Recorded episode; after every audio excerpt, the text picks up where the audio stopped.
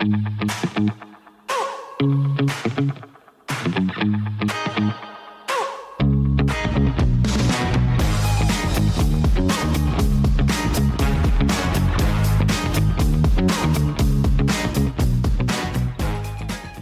is Tony Silvera, and I welcome you to my evening devotional. On tonight's episode, we continue our conversation about Genesis 6. We started part 1, where I talked about the Nephilim. The Nephilim um, that were originated uh, uh, uh, and that often are translated as fallen ones and originated in this story in Genesis uh, 6. Um, today, we're going to uh, listen to part two.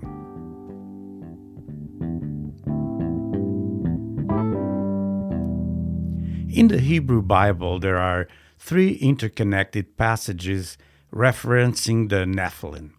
Two of them come from the Pentateuch, the first five books of the Bible. The first occurrence is in Genesis 6 1 to 4. This is immediately before the account of Noah's ark.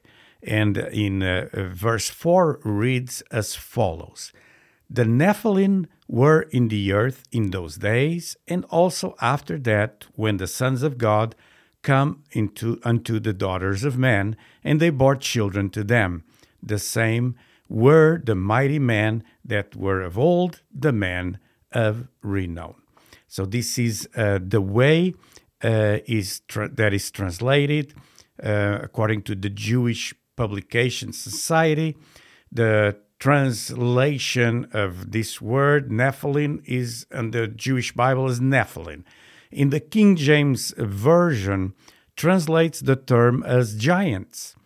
Um, also in the Pentateuch, the second reference uh, to the Nephilim is in Numbers 13 22 to 23, where uh, 10 of the 12 spies uh, that went to the promised land reported that they had seen fearsome giants in Canaan.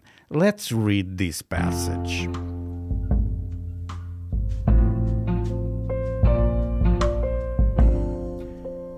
Numbers 13, it says, And there we saw the Nephilim, the sons of Anak, who come to the Nephilim, and we were in our own sight as grasshoppers, and so we were uh, in their sight.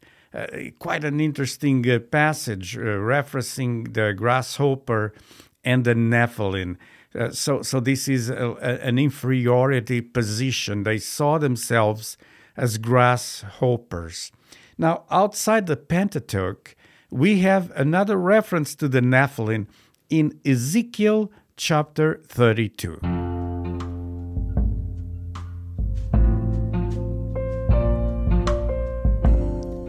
Let's read Ezekiel 32 17 to 32. It says, But they do not lie with the fallen warriors of old, who went down to the realm of the dead with their weapons of war, their swords placed under their heads, and their shields resting on their bones. Though these warriors also had terrorized the land of the living. Uh, with the traditional vowels uh, added to the text uh, during the medieval period, the phrase here it's uh, read uh, gibborim Nephilim, fallen warriors, or fallen gibborim, and the verse can be translated like this They lie with the warriors, the Nephilim of old, who descended to Sheol with their weapons of war they placed their swords beneath their heads and their shields upon their bones, for the terror of the warriors was upon the land of the living. So apparently, uh, we see here in the Bible uh, a race of uh, people that is fundamentally different from from us, from the what we will call the normal human beings. These beings were bigger, uh, they were very tall. Uh, there's references um, uh, of uh, Goliath uh, being a Nephilim. the, the, the family of Goliath was composed by Goliath plus four brothers.